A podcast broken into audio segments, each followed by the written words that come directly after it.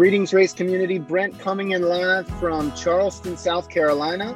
As my family and I continue our voyage, I'm excited to be joined by Ken Neone, who is the AVP of Development at UNLV. Welcome, Kim. Thank you, Brent. Glad to be here with you. Well, I'm really excited to learn more about your story uh, on a personal level. One of the things I've been doing with recent guests is asking them uh, before we get into your career and development, let's talk about your own path to higher education. And I want you to think back to the Kim that was uh, 16, 17 years old, thinking about uh, his future, uh, what ultimately uh, shaped your path to higher education. And it was different than most of our guests. Yeah, certainly. Thank you for that. Uh, I, as you know, uh, I think I shared, I was born and, and raised in, uh, in a country called Tanzania in East Africa. And uh, I attended uh, high school in, uh, in, we call secondary school, at a number of boarding schools in, in, in Nairobi, Kenya. And so I came from that background of a family that really valued education because education had been the key to uh, allowing my, my parents to be successful. My dad was born in a village. I mean, he didn't wear shoes until he was uh, he was in high school. Okay, so uh, he came from uh, a very very uh, impoverished uh, part of the country, but it was his attending a seminary school that was run by the Catholic Church that basically helped him, you know, be successful and uh, that led him to go to Cambridge University in England, uh, where he got his uh, his education. And my my mother was uh, uh, you know raised raised by uh, a father who was a doctor, and so one of the first African doctors. And so she was more fortunate than my father financially. So, but still was able to attend university and retired as a as a as an accountant. And so that's the background that I came that I came from, where yeah, it was expected that uh, you know you do pursue higher education because higher education was the key uh, to your future uh, accomplishments and success. And so uh, I was, you know, finishing boarding Kim, school. Kim, can I ask, like, growing up in Tanzania, you know, hearing your dad talk about his time at Cambridge, uh, what was that like? I mean, it had to almost seem uh, I mean, were you able to to visit early on in your career? I mean, just what was your what was your early impression of the impact that Cambridge Cambridge had on your father's life? Well, uh, you know, uh, he always talked fondly about that time when he had gone to the local university, and then from there he gets a full ride to go to Cambridge, and says, no, that really opened his eyes, uh, you know, to uh, to see the world differently. Because when he was uh, younger at the time, the country was a socialist country. So, you know, the government controlled everywhere that you uh, you go. As a matter of fact, uh, when he was, uh, as as fate would have it, when he was in um, uh, in college in, in Cambridge, he had an opportunity uh, to to go to Princeton, uh, you know, on a Ford Foundation fellowship. You know, so he was going to be an academic. But then the government said, "No, you can't go."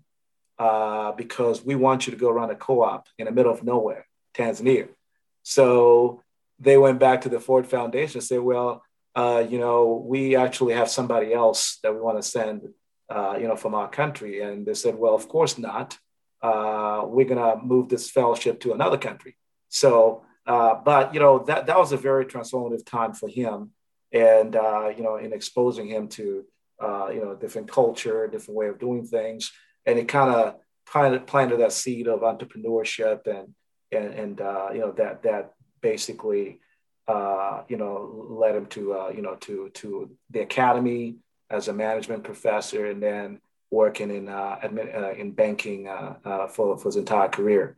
And so for me, those were those you know seeing those you know those those stories were inspiring.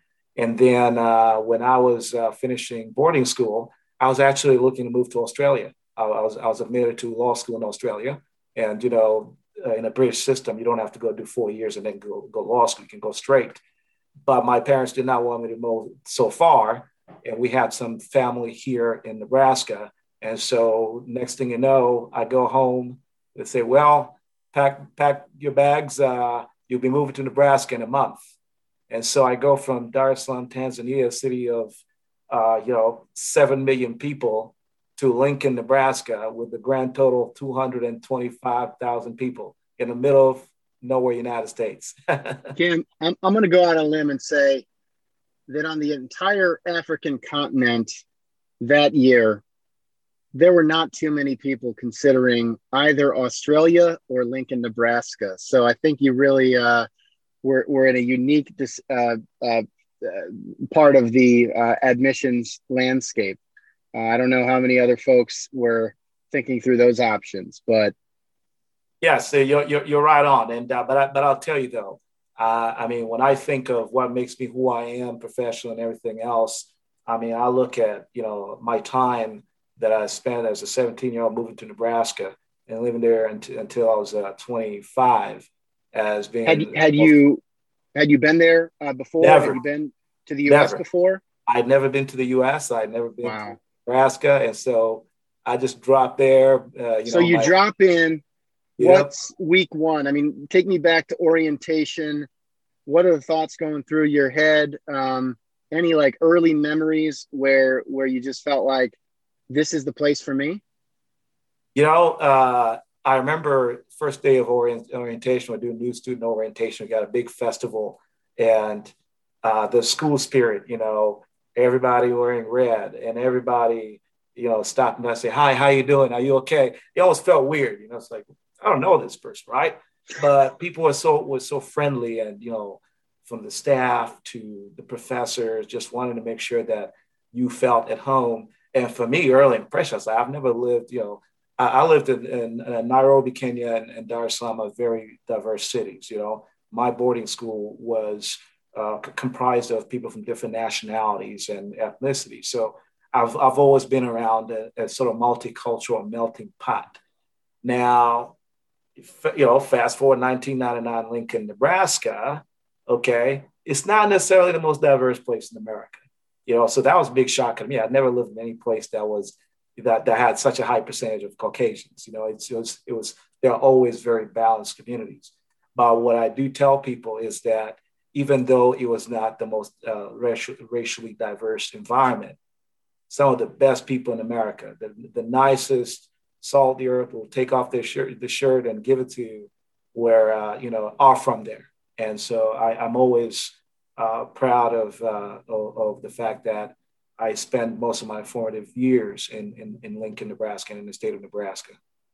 And so, you know, you go from probably not knowing what a corn husker is to uh, to becoming one, and uh, I think you know my understanding is getting pretty immersed in the culture and really buying into uh, you know just the just everything that that makes Nebraska the great institution that it is. Um, how'd you spend your time as a student? You know, when did you feel like you really hit your stride? Were there uh, specific programs, clubs you got uh, involved with that that helped? I mean, what really stands out?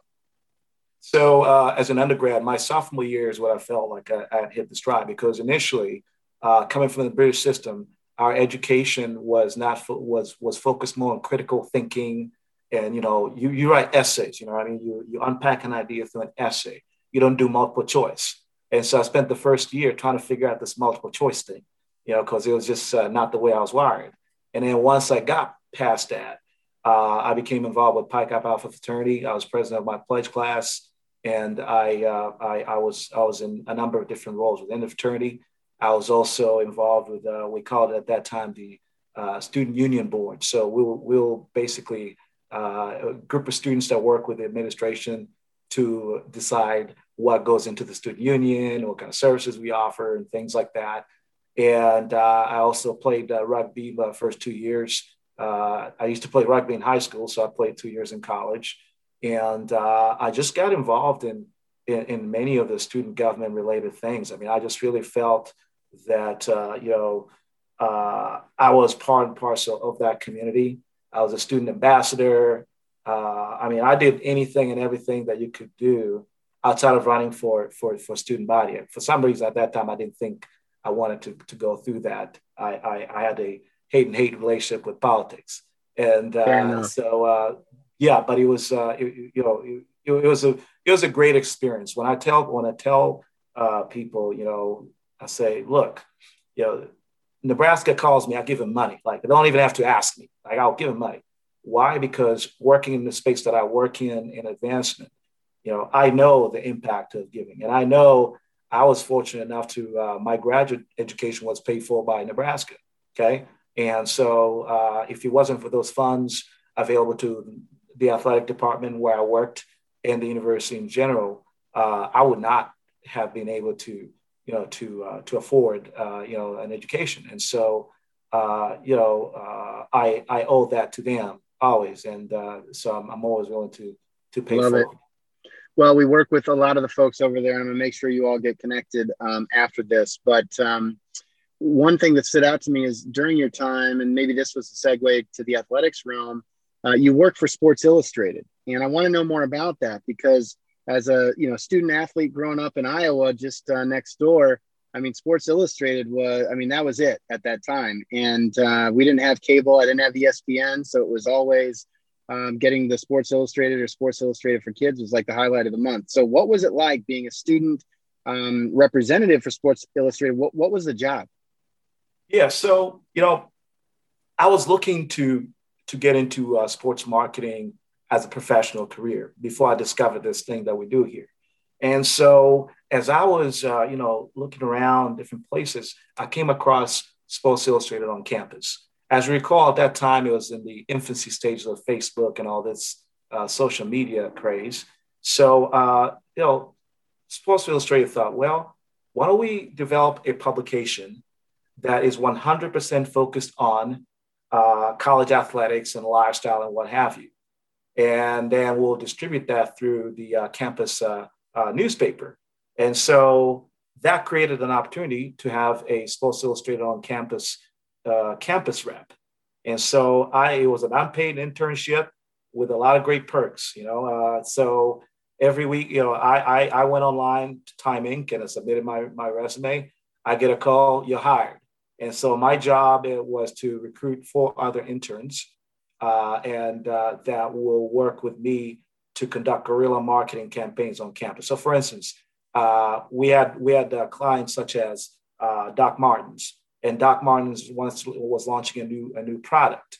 So then, my job will be to go. I'll, I'll get all this gear from Time Inc. And my job was to set up uh, a booth on campus, give away, you know, swag, and then host an event uh, you know, to premiere a documentary that they were making. And so I'll do that. And also, in addition, every week, I had to ensure that the student magazine newspaper was actually distributing the publication. And so then I'll call New York and say, okay, yep, this week everything went well. We, we, we know we, uh, we, we did what we are supposed to. And it was really, you know, so we did such a great, great job. We were one of the, uh, there were about 400 teams in the country. We we're top five. And so as a result of that, you know, uh, I, myself and the team, you know, we'll go to a swimsuit party in New York. Uh, you know, we'll represented the brand uh, here in Las Vegas at the Magic Show. Uh, you know, where all the vendors come and buy and buy a product or select uh, designers that I want to feature in their stores. I was, uh, you know, I, I, was part of a group that, of students that Sports Illustrated flew us in to uh, you know to to stay over at the Palms and then go and speak on a panel about college fashion trends and things like that. So it was a really. I mean, what are you, what are your classmates? I mean, that sounds pretty sweet. And by the way, Doc Martens and Sports Illustrated, that's my language right there. I mean, that's yeah. like peak late '90s. Just say Abercrombie and Fitch, and we're really talking exactly. now. But uh, so, I mean, what are your friends thinking? This sounds like kind of a dream job. I mean, I guess you're saying you don't get paid, but you kind of get everything else that probably yeah. is worth more than money at that point. Yeah. I mean, at that time, I mean, pe- people thought it was, uh, it's, it's, like, you know, how'd you find out about this? I mean, this is crazy. So I say, hey, guess what? I was just in New York. I went to, uh, well, I went to the swimsuit party. Uh, I was, uh, you know, I was, I was in New York and uh, got to meet with a publisher, with a, the CEO, and you know, we're we're, we're talking uh, the future of uh, of college sports and, and and publications and things like that. I mean, uh, you know, it was it was to me it was priceless. The experience, you know, was priceless. And uh, as a matter of fact, uh, I had a job opportunity with them full time, but uh, you know, personal uh, events. Uh, my wife at the time was finishing graduate work in, in, in San Jose. So we, you know, I had to make that that personal decision to forego a career in in uh, in, in sports marketing in New York City to go to the Bay Area and work in work in athletics at Berkeley.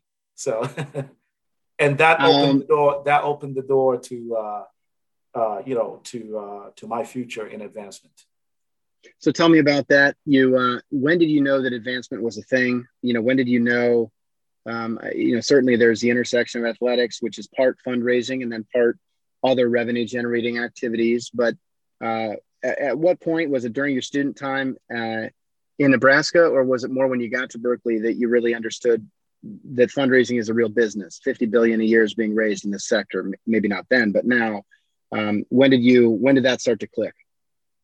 So, uh, as I mentioned, uh, you know, during my time at Nebraska, I I worked as a graduate assistant, uh, you know, in, in student affairs and then also in the athletic department. And during that time, I met uh, a, a, lady by the name of Barbara Hibner. Uh, she passed away years ago. But Dr. H, as we called her, was the first female athletic director for our program at Nebraska.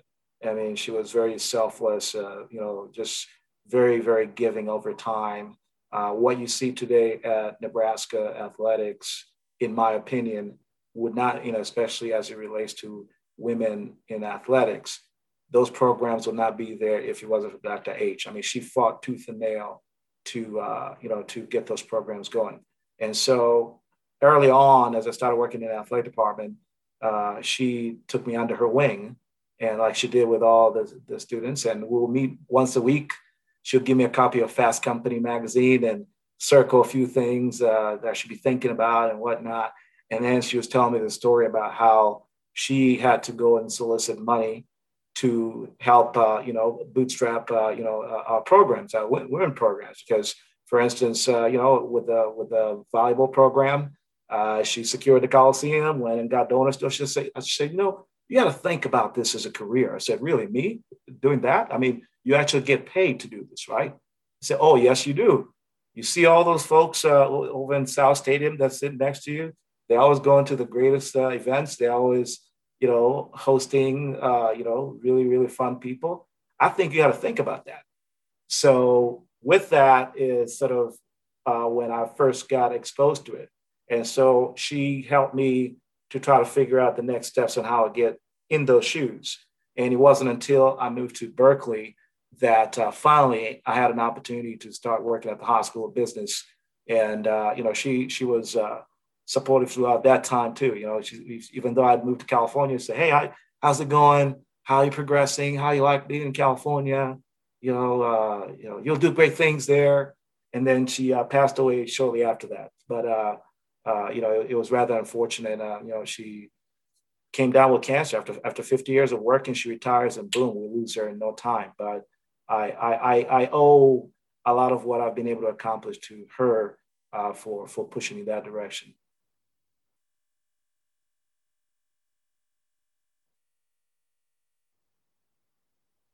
So transitioning to Berkeley, it's a very different part of the country. It's a different program.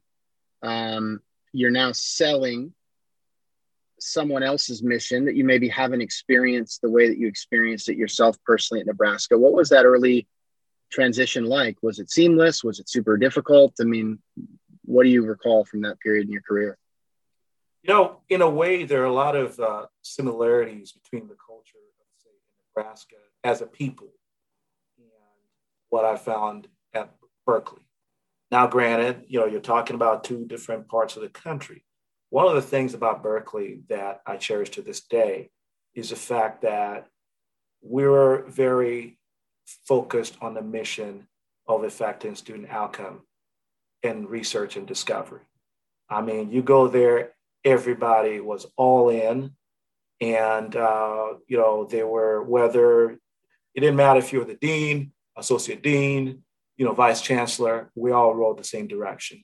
I mean, you're at a campus with the, the, the big, the, the big, the big uh, sort of change uh, that was obvious was the fact that I'm surrounded by really, really, really incredible people. I mean, you got a parking parking lot full of Nobel laureates. I mean, you you have to have won a Nobel Prize to park there, you know, and that is something that not many campuses had. Okay, and uh, you know the the the team, like I said, it was a culture of we, not I, and uh, people who were very selfless. So for me, I couldn't have asked for a better place to start my career, and I couldn't have asked for better people to uh, to learn from. I mean, uh, one of my my early uh, sort of uh, you know mentor in this field was a gentleman by the name of Larry Lawler. Larry Lawler years ago was vice president of Texas, and uh, you know he was at Stanford, and then he came to Berkeley.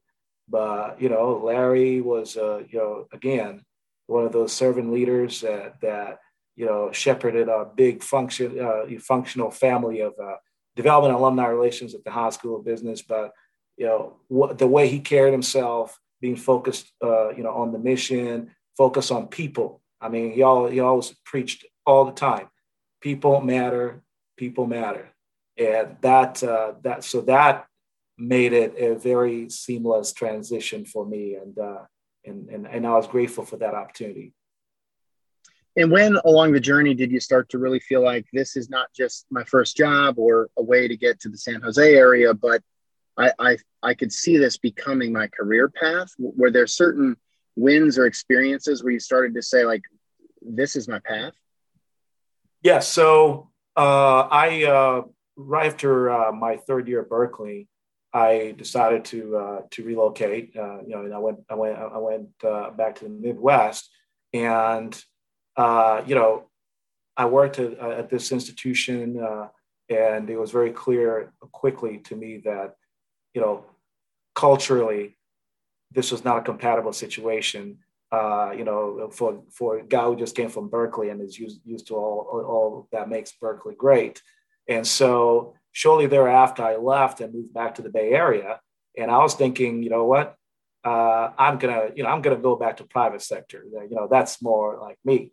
But you know what? I had opportunities to go work in the Valley, you know, you know, doing, you know, doing biz dev, but it was just not in me. You know what I mean? I just did not feel that that was the right decision. I felt that uh, I was abandoning what I was passionate about. And so that point to me is when I said, okay, this is this is this is going to be a long haul, and uh, I uh, I'm going to pursue this as my career. Uh, and uh, yeah, so it was it was a very very uh, interesting time because you know uh, things in the Bay were great, and I said, well, you know, it's after 08, now we're good here. I'm gonna, you know, go out to the valley and do what, you know, what folks do in the valley. But then I'm glad I didn't make that decision. So you have had, or maybe not had to, but you've you've moved around, you know, to pursue new opportunities, new institutions. Um, you know, tell me about some of the, I don't know, lessons you've learned when you think about joining a new institution there's just so much to learn the history the culture the people the acronyms the traditions um, it's got to feel a little overwhelming but at the same time you know you've done that a couple of times now and you must have i don't know a philosophy or an approach on sort of what really matters up front versus what is the stuff that you can just absorb via osmosis over the coming uh, you know months and years to me what matters up front is the culture and the mission of the institution. I mean, when I consider opportunities, you know, early in my career, if I was advising somebody, my, my, my, my earlier self, I would say never let money be the factor that influences your decision making. Now, it may sound crazy, but at some point, the core values of the organization, the mission that they serve, and the culture trump any amount of money that they may throw at you. And if you approach this as well, I'm just looking to uh, to be compensated, and I'll go based on that. You're going to be miserable, and you're likely not going to have a very long tenure at that place. So for me, when I look at these opportunities, uh, you know, uh, I always think about okay, what's the what's the what's their mission? okay when i meet with their leadership what are they about as as people not so much as you know practitioners but who are they as people? How do they run the organization? You know, and who are they serving? Is this more about student outcomes? Uh, uh, is this about local economic development, or is this institution about just purely research? And what kind of areas are they focusing on? So for me, if I have any question about, you know, the uh, you know the mission, the core values, and the culture of the place, I don't even bother uh, you know pursuing those opportunities. So uh, that's what I've that, that's what I learned from some some of the best that that have done it is uh, you know just you know you meet the people, you know you you you you you spend time at the organ in, at the institution to understand what it's about because at the end of the day it's a two-way street okay it's it, it takes two to tango and just as much as they're interviewing you you're interviewing them. And so you really have to ensure that you believe in that. I mean i look at our mission over here at unlv i mean we're very student focused i mean we're really into you know uh, ensuring that our students experience social mobility uh, and we're serving mostly first generation students okay? To me if that doesn't speak to you why would you want to be there right? But I can tell you almost everybody to a person that that is here, they are here because they believe in that.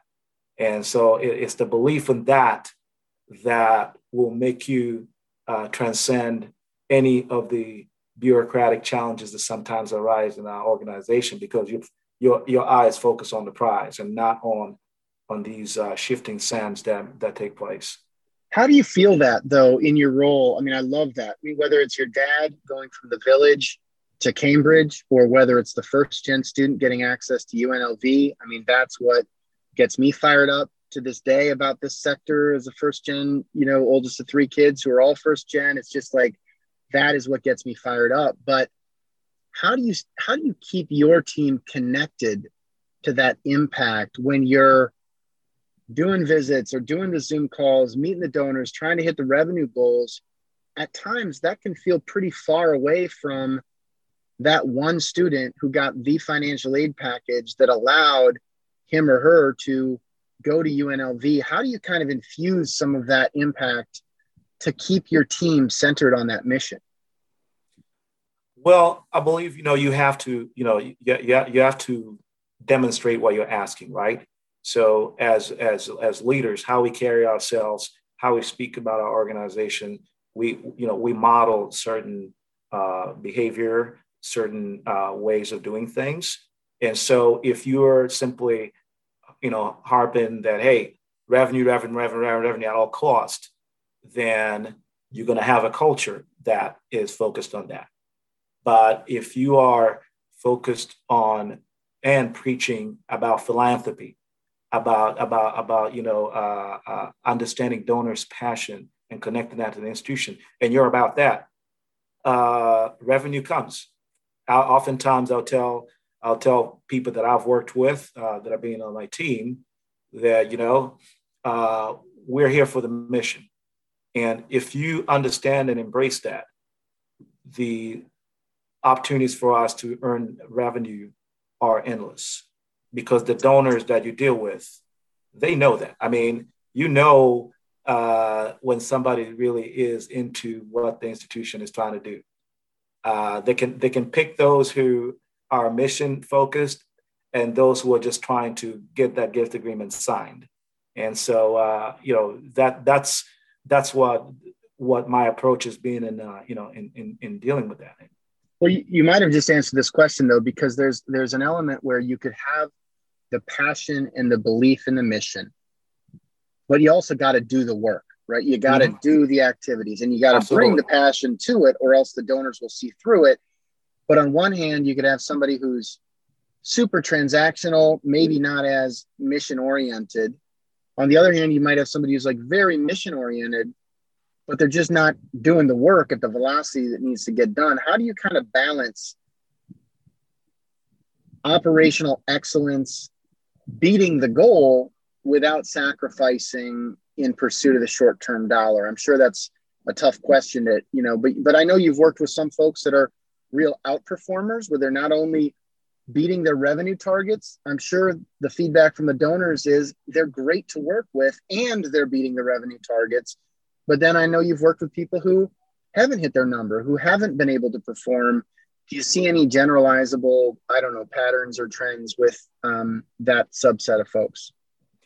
Well, I'll tell you, I mean, you know, from the folks that I've worked with, you know, when I think of a model uh, development director, there have been folks who are very mission driven, but also have a motor. You know, they have a, they have a self driven motor to get their work done. You know, and almost every top performer I know of, and you know, I can I can think of, you know, uh, a few folks that we, that we both know, uh, like my friend uh, Dale Wright over at Illinois. I mean, you don't have you don't have to tell him that I'm expecting X. I mean, he expects that of himself to get it done. And so, to me, it goes back to uh, talent management. It goes back to uh, you know, uh, look. You know, you you have to you know, you have to realize what kind of team you want to have. All right, well, Kim, it's two o'clock Eastern on a Tuesday.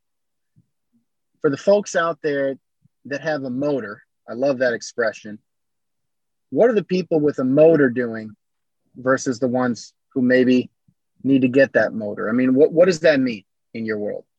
Well, in my world, this is somebody who's looking at uh, their portfolio and they're looking at where, uh, you know, who they've engaged this week, who they need to follow up with.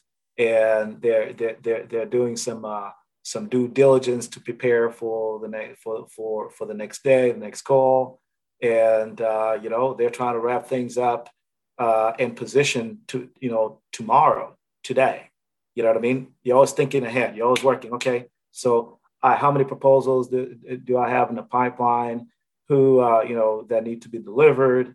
Uh, you know which uh, donor do I need to to go and and, and, and steward because you know of, of, their of their past giving, or you know w- which faculty do I need to go talk to to discuss X project that, we, that we're working on that I would like to get going. So these are, you know, these are people who are thinking, you know, they're always thinking, what can I do to help, you know, prepare better, better prepare for tomorrow and be ready for what comes in front of me, as opposed to those that just sit and wait for prospect research to feed, you know, to feed you information or somebody else to do the legwork and then say, oh, hey, Brent, here you go.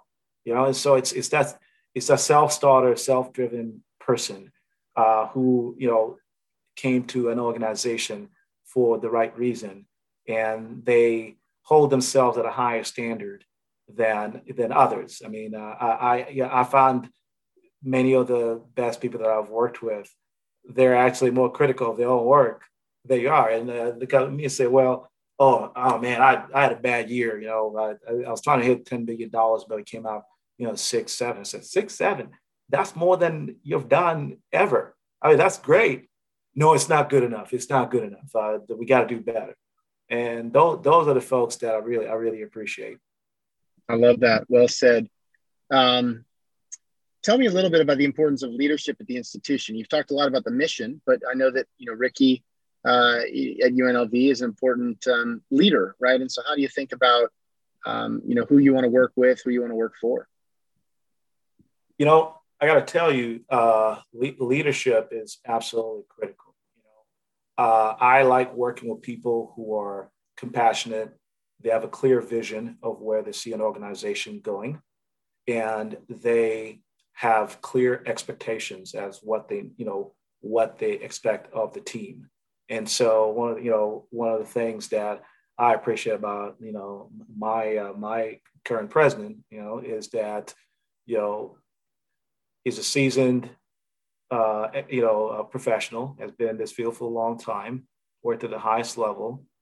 He uh, empowers us as leaders to lead, okay? And he's there to provide, you know, uh, uh cover, to help steer the ship.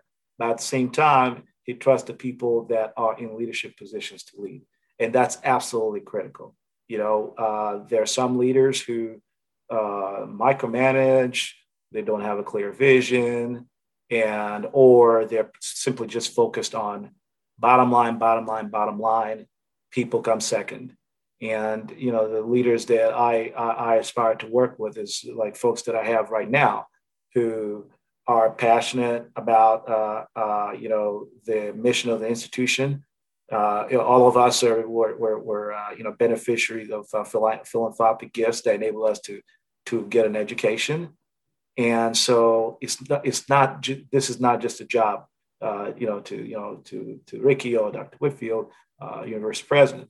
This is a mission, and so that translates in how they treat the team and how they're focused on on ensuring that our entire organization is sound. Uh, and so you know, I, I couldn't I couldn't stress enough the importance of having a leader that you're aligned with. You mentioned Ricky. You've mentioned Dale. I mean, who are some of the other people just in the sector that you think highly of? That you think, um, you know, have that passion, commitment, motor, um, you know, uh, really make an impact? I mean, who, who do you consult with um, as uh, peers in the in the space?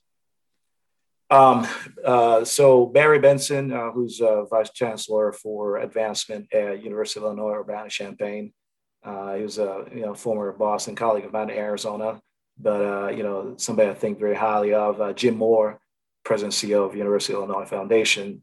you know Dexter Bailey, VP over Caltech in, in, California. Somebody who I've, I've I, I go back to Berkeley with. I mean, we've we've been through this journey for uh, you know for for many many moons. Uh, you know, Floyd Akins over at Michigan State, uh, somebody who I who I deal with, uh, Angelique Grant from the Aspen Leadership Group, uh, Rod Kirsch, who used to be uh, the senior vice president for development at Penn State. I mean, you look at what Rod has has done, even though you know he's retired now there are many folks around the country who are vice presidents or AVPs that all came through Penn State. What a legacy. I mean, that to me is something that I hope one day I can have the same impact in having all these people that are successful that I helped, uh, you know, open the doors or, or uh, develop their, their, their, career that way. And uh, I mean, there, I can think of, you know, so many wonderful people that I've met in this journey. I mean, uh, one of my friends at Danny Nicholson. Used to be at Coastal Carolina years ago. And, you know, Danny could have gone and worked at any other university. Uh, but he liked to work at places like Coastal Carolina, Carson Newman, you know, Glenville State in West Virginia, because to him, it was about the mission, serving the students. I mean, today, you know, he retired from, from uh, frontline uh, work, but he and his wife, uh, you know, run this, uh, you know, home for, uh, you know, uh, youths, uh, you know, who are, are challenged. And so I, that's somebody who has true commitment to the field of advancement and the mission of university advancement. I love it, Kim. Great examples and a reminder of just how tight knit and connected uh, this sector is and how your relationship um, from 20 years ago continues to compound and um, be mutually beneficial in an ongoing way. Um, I, I got to ask, I mean, we've spent some time recently just talking through the future of the sector. I mean, when you think about where we are now, what's holding us back? Where, where is the sector over investing? Where are we under investing? What are some of the big ideas that you're um, thinking through um, here in 2021? So, from my perspective, I think you know uh, what I've seen is we we've invested so much in in throwing our bodies at at, at situations, right? You know, higher, higher, higher, higher, higher, higher. And uh, you know, a lot of it has been in response to campaigns. You know, people are launching campaigns. Say, okay, well, add 20 people, add 30 people. Uh, but the infrastructure that it takes to support that has not been, uh, you know, we have not invested much in that. If you look, if you look nationally, you look at how many programs are scaling up their frontline hiring, and then look in the back in the back uh, in, in on the on the flip side of that, what how are they scaling up operationally to be able to support all that? Okay, and I'm not quite convinced that those two are balanced.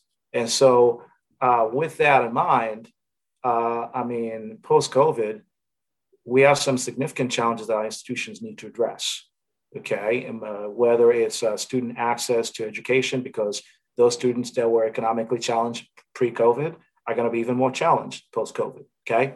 Uh, whether it's uh, improving your campus infrastructure, what is that going to look like?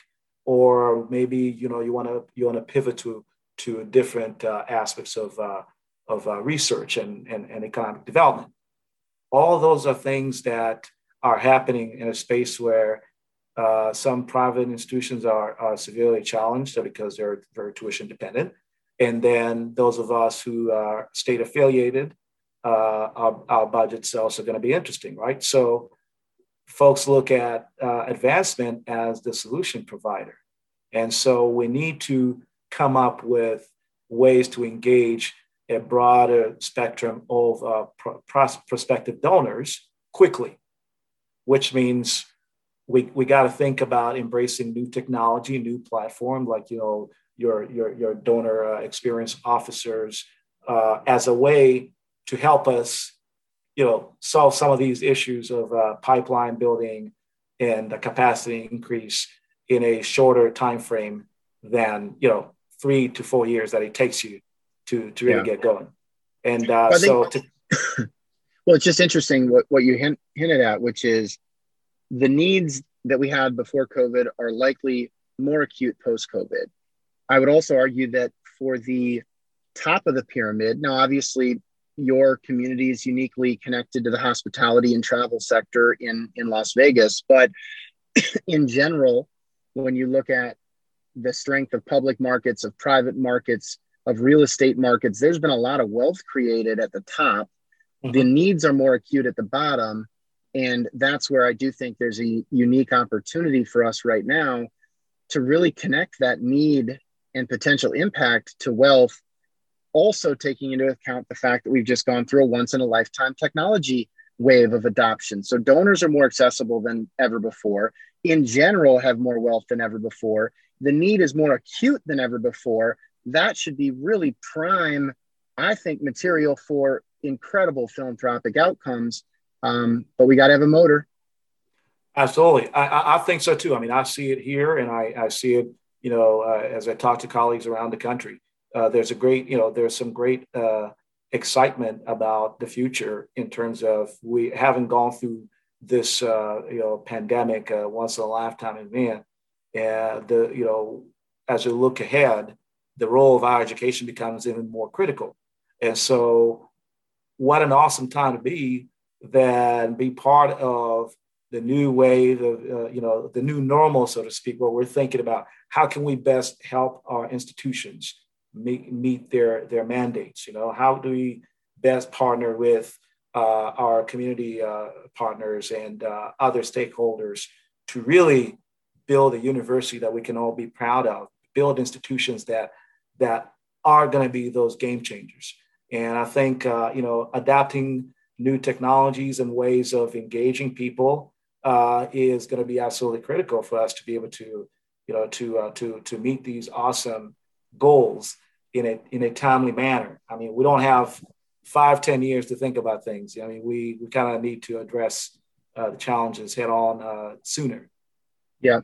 Well, look, I, am biased. Obviously, I believe strongly in the potential for technology, but I would argue uh, that I'm much more on your side of the equation, which is it's all about the people. It's about the leadership. It's about the mission, the vision, and how can the tech align and support and streamline exactly. it. But but the tech is not going to solve the problem. It's the tech combined with the right strategy, the right goals, the right people, the right mission, values, leadership. And so you know, it's it's really fun to have conversations um, like this. Let me just change topics a little bit, and I know we need mm-hmm. to conclude here pretty soon, but you know you've been at a lot of places i'm sure you've done a lot of trips um, you know as a frontline professional yourself are there any visits you've been a part of that really stand out as being memorable or gifts that you've closed that just uh, i don't know uh, after hundreds of experiences like that you come back to as being some of your real highlights in your career?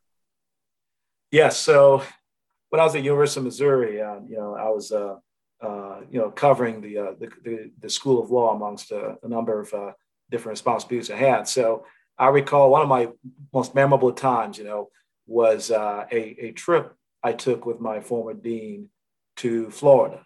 Now, every year around February, the university has uh, alumni events in Naples, and then uh, you know uh, one down down in, uh, in in in, in Tampa, and sometimes we'll throw Fort Lauderdale just you know for the sake of it. So, my dean and I leave Columbia We go stay uh, uh, by the St. Louis airport.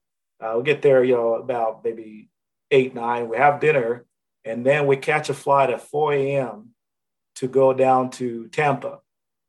And so we land. We had a uh, lunch visit right away, but that person ended up changing. So we had to call uh, somebody else, and then we went and had lunch. Went to an alumni event in Tampa, then got on the plane to fly to Miami. Uh, got there, you know, about uh, by the time we hotel about 2 a.m. in the morning. Then got up at five to go have coffee at a law firm in downtown Miami. Then drove to see one of our trustees in Key Largo and spend this fabulous afternoon by the lagoon, watching the ships go by, you know, eating amazing seafood and really getting to know this gentleman. He was so excited that we, we had come down to, to see him and continue to thank him for a few million dollars that he has given to, to the institution. And uh, so we had an amazing time just connecting with him, you know, and a lot of this time I'm the one driving, right? So that, that comes with the territory. And so we finish our lunch at about three o'clock, had to drive back to Fort Lauderdale for another meeting, then drive across Alligator Alley to Naples to have dinner by 9 p.m. so that we can be ready for an alumni engagement event at the, at the country club the next morning at 10. So that was three days. And we did all that. And at the end of that alumni engagement event the next day, we uh, flew, we, we, we drove uh, back to Tampa and we're back uh, in, in Missouri uh, by midnight that day. So I tell people to say, so you probably slept, you know, 12 hours the entire time. I said, uh, yeah. But sometimes that sounds like, that sounds like a different world after the, the year we've had. What you just described is so foreign. Do you think, oh, yeah do you think that kind of itinerary will come back? I, I do. I do. Okay. I mean, because we were dealing with a multi-million dollar donor. Okay. When it comes to those uh, principal gift level donors, there's no substitute to in person. I'm sorry. I mean, some people may disagree with me, but you know, you have to form those relationships where you're looking each other in the eyes and you can you can engage authentically and you really have a good feeling about the two of you and how you're engaging. So i think at the high level you know we're still going to have to to uh, to travel to go where our our uh, our supporters are. But i do think though overall as we think about a regional strategy or what have you there's going to be a lot more deployment of you know remote digital engagement than uh, you know the, uh, the, the the one-on-one business. Uh, that's that yeah. to me. That's somebody asked me the other day. Say, what do you think? How do you how do you think uh, you know technology is going to change development? You guys are never going to travel. You know, you're going to just be uh, uh, you know at home and do everything via Zoom. I said no. Uh, I, I disagree, and, and most people that I know do disagree as well. What I see is uh, there's going to be a lot more utilization of technology and digital engagement at the annual level and at the entry level major gifts. But when it comes to uh, you know the, the, the higher sort of net worth uh, individuals, we're still going to be doing the same good old yep. development work. Yeah. And Look, so, I agree with you, Kim. I, I think it's what I hope. I hope things settle out something along the lines uh, as follows we're going to be able to have more truly personalized, authentic touch points per donor per year. So for that individual in Key Largo who's a multi-million dollar principal gift individual you're stewarding, do you still need to go and have seafood periodically with that person? Absolutely. But instead of just relying on that in-person experience in Key Largo, you could then schedule the Zoom call with the athletic director or the quick conversation with the dean and weave in more touch points that are a blend of physical and digital over the course of the year. And then I think there's a whole bunch of donors who are never going to get that field visit, who are getting no personalized engagement today that we can bring into the fold sooner in their donor life cycle without hiring an army of gift officers. And so I hope it's that kind of hybrid blend where we can still do that really high ROI field travel, but go much deeper in the giving pyramid um, by sort of activating some of these new channels. I, you know, I, I, I agree. I think you make a, a good point. Uh, you know, it, it's interesting. You were asking about a memorable, uh, a, a, memorable gift. Uh, uh, you know, I always tell, I always tell people we're the recipient of our, our colleagues' uh, work and generosity. Uh, everybody in development, you know, it's not a one-person thing; it's a team thing. You know, when I was at University of Arizona, I started working with a gentleman who was CEO of a major corporation in Atlanta and uh, worked with him for a number of years. You know, I would go see him. You know, we'll we'll have coffee, we'll have dinner. Got to know him, got to know his wife and family, and uh, you know, I remember when I first met him, I had 20 minutes. That's it. So I had to, you know, have that passion conversation that our colleagues at Advancement Resources always talk about the process of identifying the passion. And we got to the fact that he was really uh, passionate about education and having come from the Southwest and how he was able to get to where he got because of the university. And I remember we got to a point where it was towards the end of my tenure. And I, he said, you know, so what can I do to be helpful? I said, oh, I love, the, love that. I said, well, right now we're working on developing this uh, R&D center and we're looking for some lead gifts to help us with that. Will you be willing to consider that? He says, you know, uh, yes, but right now, you know, I just want to, you know, I have a few things I need to take care of, but I want to do something that's really going to move the needle. I said, okay. So I ended up accepting a position elsewhere and I was leaving. So I emailed him, hey, John, I just want to let you know this is happening. It's been great working with you. You'll be in great hand with uh, Jeff Goldberg, who was my former dean, and Barry, blah, blah. And said, hey, it's been great. Look me up whenever you come to Atlanta. And, uh, you know, uh, I wish you all the best. You deserve it. So, fast forward about four years later, I'm, I'm talking to uh, my former dean and provost at the university. He says, Hey, by the way, congratulations. I said, For what?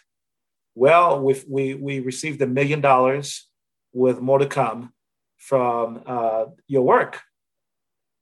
Now, I'm, I've been gone from that institution for four years. And so I started to work. I got I, I got it going. But my colleagues that came after me took where, where I left off and across the finish line.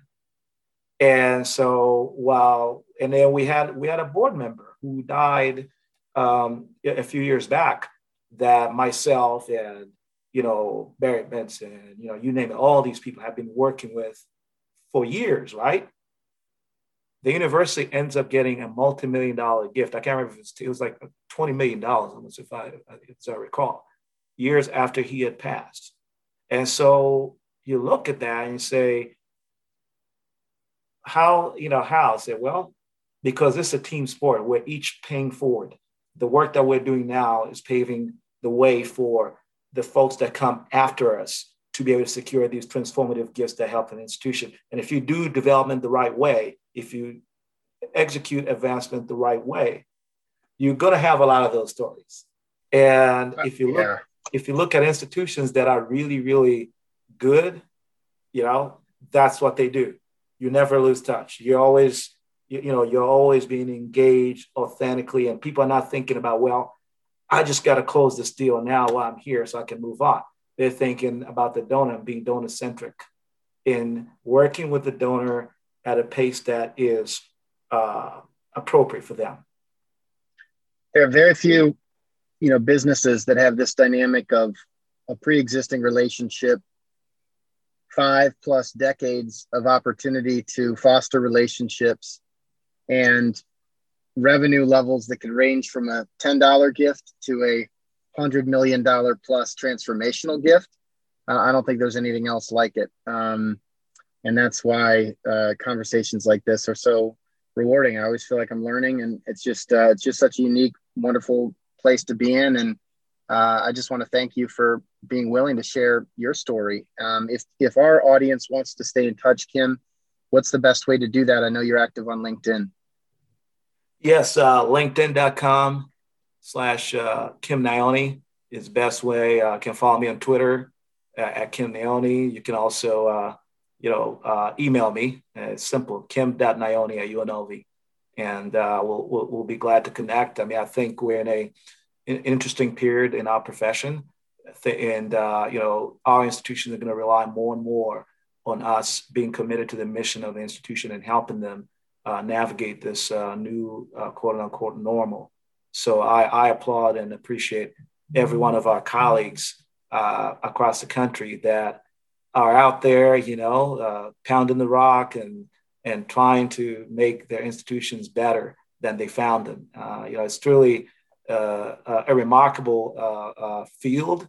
I've enjoyed, you know, almost 20 years of career in this field, and I'm looking forward to to many more years of serving, you know, institutions of higher learning. So it's it's it's it's it's an amazing time. Well, to everybody listening, I would encourage you reach out to Kim. He's unbelievably accessible. Find him on LinkedIn. Follow him on Twitter. Uh, he's definitely one of the people out there like uh, like you who care about the future of the sector uh, and can do well and do good at the same time. So, uh, thank you, Kim. We really appreciate you sharing your journey uh, with the Raise community. Thank you for the opportunity. I look forward to uh, more conversations. Take care, Kim.